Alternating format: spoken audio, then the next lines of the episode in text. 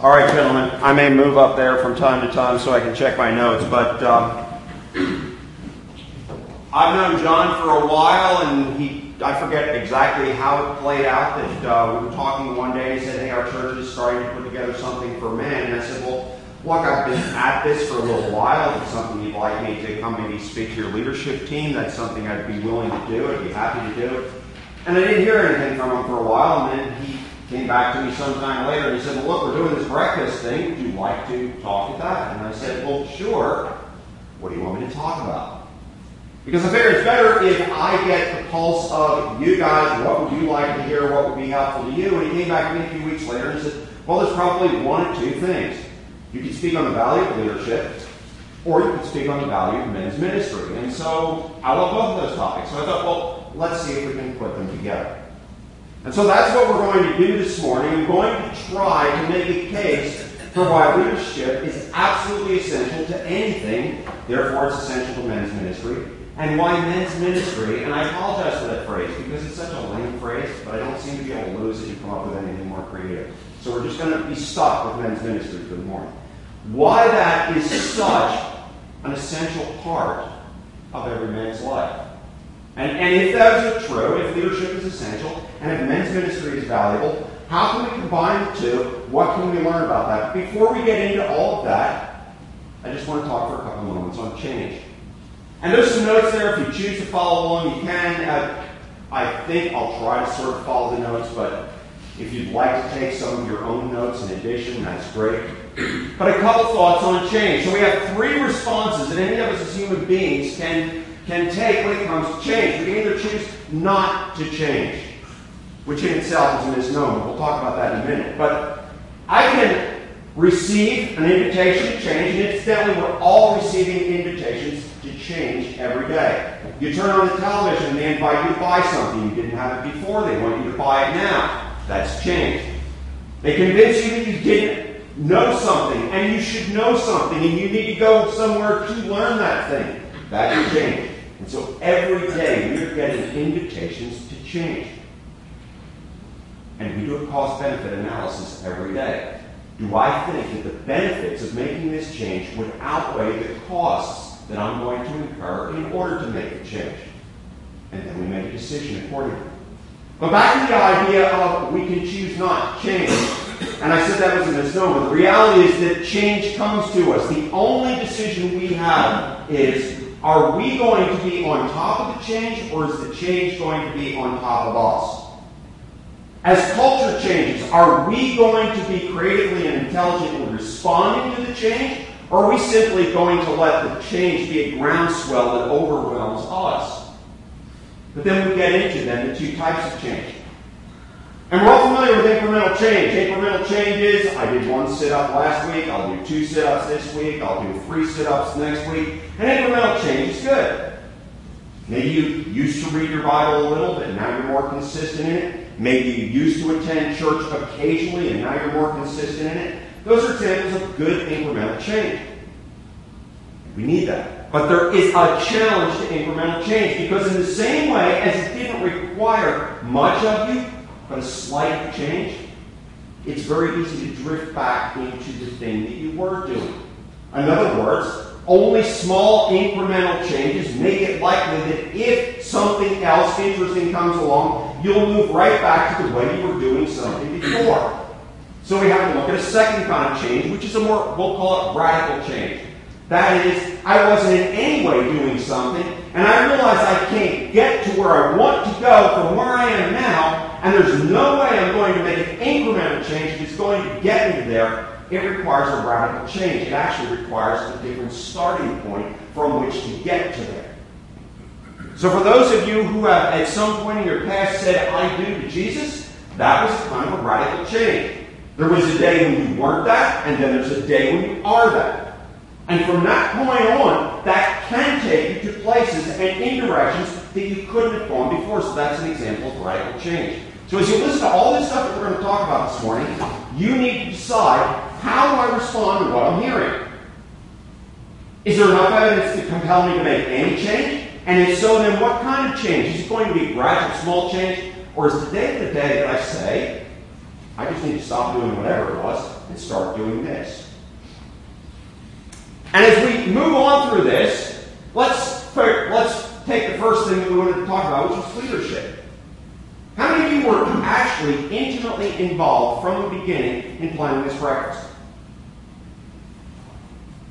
Okay, if your hand didn't go up, then you are living testimony to the fact that compelling leadership works. Because you're sitting in a room right now with the lights on, with a full stomach, because somebody else said this is something important that we should do. And you're here because they convinced you that it was important to do.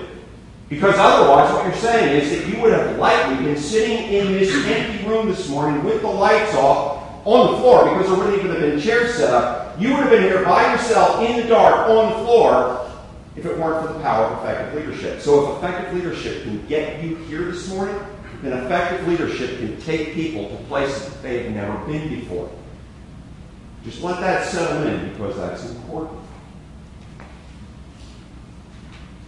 Something else that we need to embrace because no organization, no church, no ministry develops without the buy in of those who are going to be served and without the contribution of those who are going to help and to lead.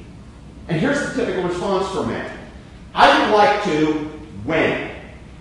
I would like to when my life is simpler, when this phase of my life is done, when these financial challenges are through, I would like to help. I would like to participate. Heck, I might even want to help lead at some future time in my life. And all that is predicated on this assumption that somehow, at some future unspecified point in your life, your life is going to be so aligned that you will have opportunities that you don't have now. Does anything in your life actually suggest that that's true, though? Does anything in your life suggest that as you move through life, life gets simpler and less complicated, and therefore allows you more time to do things? Well, if you're like me, the obvious answer is no. And so the only conclusion then is if you want to be part of something, if you want to be part of anything, and if you want to make a contribution to anything, then you're going to pay a price for it, whether you pay it now, or 10 years from now, or 20 years from now. But here's what else we know. When you're given opportunities, when a man like that offers you the chance to become more involved in something and you say no, or you say, I'd like to, but later, it makes it easier for you to say no the next time, and no the next time, and no the next time. So as you think about this stuff this morning, be confident in this. Your life is never going to be any simpler at some future point. You can either accept the challenge to become involved, either in leading, or in serving, or in simply participating in something now, or you may never it. So then let's get into what we would say are the values of men's ministry. And I'm going to break this up into three basic things. And the first is why do we need any kind of men's ministry? And why do we need some sort of intentional leadership organized around ministering to men? And here's the first assumption. And I'll say it like this the fingerprints of men are all over everything in this world. Just think about that. Uh, do you remember back in 2007, 2008, the whole stock market fiasco, the real estate blow up? Right? Now, if, if you think back a little bit and you recall those people who were gradually sort of kind of halfway held accountable you didn't see many women giving accounts before Congress and explaining how this all happened. You mostly saw men. Right? Anything to do with sex trafficking or, the sex slave trade? It's not because there's a profusion of women that are so consumed with lust that they can't wait to get something else in their lives. It's a man thing. And incidentally, that I'm not beating up on men because I'm one of them. But for good and for bad, the fingerprints of men are all over everything in the world that you live in. So ask yourself this question if the fingerprints of men are already all over most things in this world, for good or for bad, does the world look like it is being touched and handled well? Or does it look as if maybe the people who handle the world could use a little bit more help with the handling thereof? Because if you think that there's possibly some room for improvement, whether it's at the family level, or the community level, or the church level, or civil society and government level, business level, any of those, if you think that there is some potential for improvement in the way those things are handled, then what you're saying is there's probably some need for helping men to touch and handle things more effectively. So that's the first case for why you might want to consider consistent, ongoing ministry to men. But here's the next one. And I probably haven't offended too many people yet, so here's my first chance to really do it right. We have to look at the maturity process of a typical male. So most of you already know this next piece of information. This is, this is not new news to most of us, but it takes until approximately the time a guy is 25 before the two hemispheres of his brain are completely fused. In other words, it takes until about the time a man is 24 to 26, somewhere in that range, before a guy is actually able to make complete, logical, rational decisions. So when you look at a young guy and you think to yourself, what was he thinking? Listen, don't take offense at this. This is all right, uh, right there with you. When you look at a young guy and you look at his behaviors and you think, what was he thinking? You know what the answer is? He wasn't. It, it, he couldn't help himself. It just all the wires weren't going to where they needed to go. That's smarter. but now think with me about this. If that's true, if it's true, and it is because it's been well documented, if it's true that a typical guy is well into his 20s before he is able to effectively make logical, rational decisions, how many decisions does a typical young man make before the time he's age 25 that will set the course of the rest of his life? His choice in education, at least his initial choice in career his choice of a mate for life, perhaps. I realize that's being prolonged a little bit more, but for years, his choice in a mate for life. In other words, at a time when a man is still not fully equipped to rationally, logically, systematically think through things to a logical end and make a good choice at that time in his life, he's being asked to make some of the most significant choices in his life on God. But it gets worse. Because you think, okay, it's age 25, age 26, the man's mature, but that's not so. There's a great deal of new science that is suggesting that a man is up toward 40 years of age before, he's acquired emotional maturity. So what's emotional maturity? Emotional maturity is how I process my anger and what I do with it.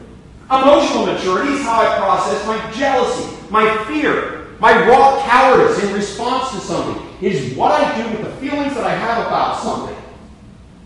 And we all know, we've all been friends to, perhaps we are the guy in the room who's responded really badly to anger.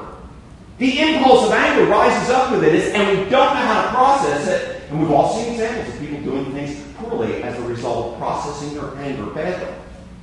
Or how about jealousy? Or how about greed? Fill in the blank. That means that a man is upwards of 40 years of age before he is in complete possession of everything that he needs to process and interpret life well and live successfully. Do we want that guy, which is all of us in the room, do we want that guy to live his life unsupported? without any sources he can draw on, without any guidance from anybody else? And do we think that that is the best way to equip men to touch and handle their worlds well? And if you can say, I think that's the perfect way, then we don't need men's ministry. But if you see some flaws or some potential to improve, then you might think, okay, maybe we do need men's ministry. I want to make one more point before we move on. And that is, as you look around the room, and every one of us, and you can take a quick mental scan, every one of us in this room knows how to do some things well. I mean, we've gotten pretty good at it. You can think of some things. I know this. I know this. I have this skill set. I understand this thing about life. And I can do this pretty well. It doesn't mean that we're not learning. It doesn't mean we're not improving. But you know how to do some stuff well.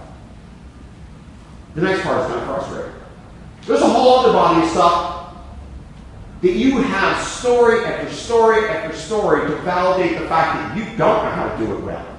And I'm not just talking about home improvement projects either. Maybe you don't know how to do relationships really well. Maybe there's something else in your life you don't know how to do really well. Maybe, maybe, maybe it's marriage you don't know how to do really well. I don't know what it is. But while there are certain things you're great at, there are certain things that you don't do well at all, and all you have is a trail of stories behind you of how not to do it. Incidentally, there's a lot of those in the Bible. Pay attention. But then there's a third body of stuff. It's the body stuff you just don't think about. I mean, you kind of know that you ought to know something about it, you really don't know that much about it, and you don't really give it much thought until the day when all of a sudden you discover, wow, I wish I knew something about this. Right? Marriage is kind of like that. Everybody gets into marriage and they think they understand a little bit about what marriage is like, and six months into it, they discover, wow, I should have learned more about this. What do you do with it then? It's, it's almost like, right? Do you want the guy that's driving 70 miles an hour down the freeway to discover for the first time? I don't think I know much about driving. And yet that's what we do with men all the time. And then finally, there's a whole body of stuff that he not only doesn't know much about, he's completely clueless as to the fact that he should know anything about. In other words, he is consciously and subconsciously completely ignorant of. Now, one final thing before we move on. That collection of knowledge and understanding and wisdom is different from each man in the room. He knows things that he doesn't. You're completely inept at things that he isn't. There's stuff that you only know a little bit about, and he knows more.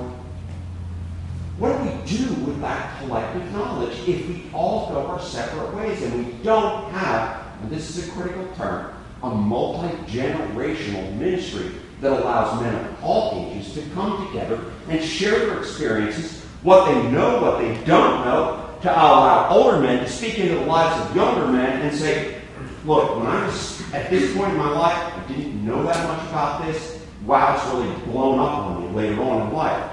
It might be helpful for you to have a few understandings about this. Do we have a community where men can come together and talk about love, about their inadequacies, their struggles, what they're pretty confident of. And if not, why? And would we want them? And what I want to suggest to you, and this is a phrase that's not new to many of you, in the same way that we say the local church is the help or the hope of the world, a local church men's ministry can be for many men the hope and the help that they need to become more effective in touching and handling their lives. All right. Let me just check my notes quickly. Make sure I haven't left anything important out. All right. So if, if we make the assumption that men's ministry, and for the time being, I'm going, to, I'm going to assume that maybe I've made enough of the case that you would buy into the fact that men's ministry is helpful. Well, then, what is that? What is it exactly? What do we mean when we say what is a men's ministry, and, and then later on we'll talk about how it's done? Well, here's the first thing. A men's ministry is the system or the process that helps to create spiritually fit men. Now, most of us get physical fitness, right? Fitness is what? Fitness is, in, in a nutshell, it is the ability to ask of your body to do things, and your body responds favorably, and it does them. So how do you tell when you're not physically fit? It's when you run up the flight of stairs and you're hanging onto the rail at the top and gasping for breath. You're not physically fit if you can't run up the flight of stairs and not, not be winded. Right? You need some help there. How do we determine if a man is spiritually fit? How do we determine what that constitutes? And then we have to say, how do we help a man get through the process from wherever he is? Because you have to admit, you're not born physically fit. You don't stay physically fit by accident. It requires an intelligent process to remain physically fit. Consider this. There's certain people that work out at the gym, right? They can lift a thousand pounds. I realize that's hyperbole. They can lift a thousand pounds with their chest. But if you ask them to stand up and run a little bit, they can't. You can be unbalanced in your fitness. We want men who are spiritually balanced and fit. And that balance is between two things that the church for generations has struggled with. It's the balance between doing and being. So without boring you to death, I can, I can sort of map out very quickly the history of men's ministry. So for years, men's ministry was that sort of subset of the church what, that was the useful appendage that was called on to do stuff whenever stuff needed to be done. I.e., there was a hole in the church roof. Well, it was the men's ministry that climbed up on the roof and fixed the hole in the, um, in the roof. There was, there was a missions project to be done somewhere in the world, and so men were sent off to do that. But there was less emphasis placed on being and becoming part of it. There was a great deal of emphasis on the doing, and they were called to do, but they were never invited to become and help to become. So then, sometime back in the 80s or the 90s, we shifted to this becoming ministry. It started in stadiums and gradually trickled down to the local church level, and we became all about becoming. And so we started to become more knowledgeable, more wise in the scriptures, more wise in how to d- deal with human relationships, but we sort of lost a little bit of the doing part. And so a spiritually fit man is a man who is well balanced in his doing. He doesn't just have a lot of technology, he doesn't just have a lot of wisdom. He's balanced in his doing versus becoming. And the way to tell that is, or the way to inspire that is perhaps to create within men a hunger to continue to grow and do more effectively. Both of those. To continue to grow and to do, and to do both more effectively. So, just to bring this down a little bit more into a more granular sense so you can understand it, spiritually fit men are men whose spiritual lives are fit. Spiritual life consists of four things. On your notes. It is my relationship with God, my relationship with myself, my relationship with all of people and humanity, and my relationship to the Creator. Now, if you think about it, those are the four things you actually touch, whether physically or mentally. Those are the four elements, or the four aspects of life that you will actually touch. A relationship with God, a relationship with yourself. Can you think of a time when you weren't well related to yourself, just to put this to the test? Yeah, we've all been extremely disappointed with ourselves at one time or another. Finally, relationship, the, the relationships that you cultivate with other human beings, and finally, your relationship with the Creator. And so you need to be spiritually fit in all four of those aspects or elements of this world. And you need to do it. Here's where it becomes even more complex. The scriptures refer to us as multifaceted beings. We're not all physical. We're not all mental. We're, we're a combination or a compilation of things. And so all of my humanity needs to relate to all of the world and do it well. And that's a tall order. It's, it's something that we're working for in the rest of our lives. For the remainder of your life, you will be working on this. How does heart, soul, mind, strength relate well to the four elements of this world God, myself, other human beings, and the created order? How do we do that? Do it more effectively? How do we learn more? The becoming. How do we do more? The doing. And so that's the essence of the product that a, man, a men's ministry is trying to produce. And that leads us to the final thing, which is okay, how do we actually go about doing this? So hopefully I've made the case so far. Justification, we could use men's ministry because men handle so many things in life. We understand now what we would be trying to produce with the men's ministry, a spiritually fit man, the way I just described it. But how do we actually go about doing this? And this is where it gets kind of difficult because of the nature of men, because of the nature of society. So I've used two illustrations. One of them I think is at least found on your paper. The first is the airline illustration. We'll call it metaphor. So I don't know if any of you have to travel on business or for pleasure or do it with some regularity, but traveling by air requires a certain set of assumptions. Right? You need to know how this is done. If you fly at all and you get into a strange airport, you have no idea what you're doing when you get there. And you have to rely on some signs that are there to tell you baggage claim is here, the restroom is there, the next concourse over that you need for your connecting flight is somewhere else.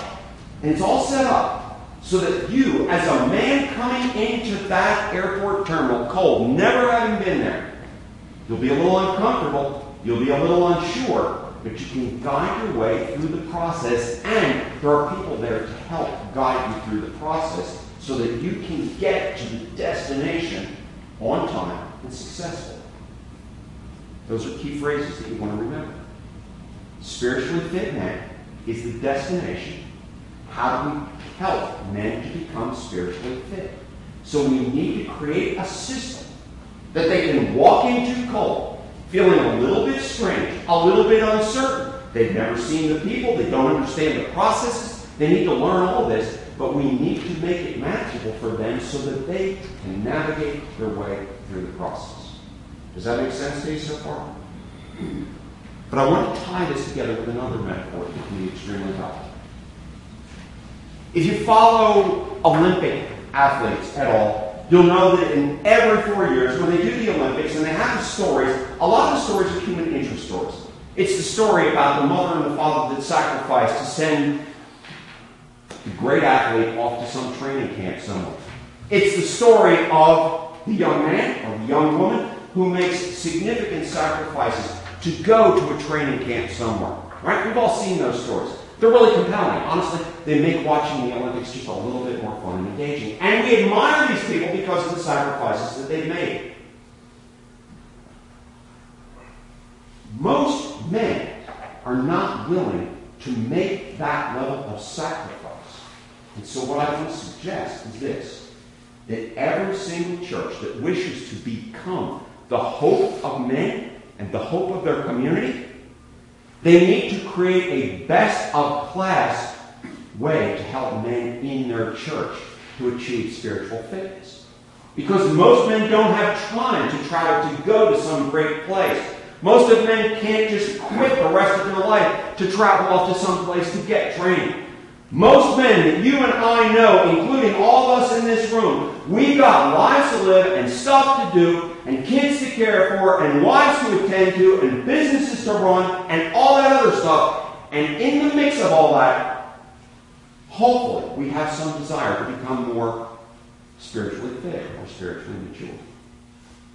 And so any church that is willing, it should be their mission, amongst other things, to develop some sort of strategy at the local level within the common man's reach that invites him to become part of a process that while it will be odd to him at first, peculiar, a little bit strange and uncomfortable, that gradually, because it's a best of class situation that understands all men's reservations, it will help ease him into a process where he can begin to grow, and that whole process makes sense to him. How many of you in life, in, in this room, like to lose at life? How many of you like to say, yeah, I didn't do that right? How many of you want to come back to a place where you lost at life? See, we want to set up some sort of a structure that allows men to feel like they are participating in a way where they are succeeding. They're gaining ground because at, in the heart of every man is a desire somehow to succeed at some level, to win at some level, and we need to help set up a structure that allows a man to walk in, sit down, gradually become comfortable, and feel like he's making headway toward a destination. And we need to create a clear picture for him of why that destination is valuable. So every day, every day, all across the world, there are people who wake up and choose to stay at home. Why didn't they go somewhere? Because the perceived value of staying at home to them, and it might have been great, but the perceived value of staying at home was greater than the value of going somewhere. Every day, right now, you made a choice not to travel to California today. Why? Because the perceived value of staying where you were is greater than the perceived value of going to California. In other words, the people in California didn't really make a very good case in their life today for why you should be in California. We need, as leaders, this is where we pull the leadership thing back in. We, as leaders, need to make a compelling case that convinces men that the place that they're going to go to when they are more spiritually fit is more desirable than the place where they are now and that all the sacrifice and all the difficulty that they're going to go through to get there is worth it because being there is better than being stuck where you are. But that brings us back to the whole change thing. Because you see, most men are kind of comfortable with it. And I want to tell you, if you embark on this journey, what you're going to find is that there is no class of people more difficult to reach in the church. I, I, I hate to say this, but there's no class of people more difficult to reach than men. Because men are, as that phrase goes, kind of like herding cats. You've all heard that phrase. Well, trying to inspire men to come together, to discuss things, to learn together is about like choosing to herd cats. Because every man that I know, and most of the men that you know, are rather lone wolf, roguish kind of people that want to go their own way and do their own thing. And you will hear every excuse under the sun when you invite people to participate in something together. Some legitimate, some not. And that's why I started with the process of change. Because our job as leaders is to demonstrate to people the value of the change and to help walk them even through the change process. So I hope all that was helpful. I hope I've been brief enough. Uh, have I have I my time limits? I hope. Okay. So, gentlemen, what I would like to do, and then somebody else I'm sure will come up because I'm not the guy who does the closing thing, but uh, I would like to pray for us all, just quickly.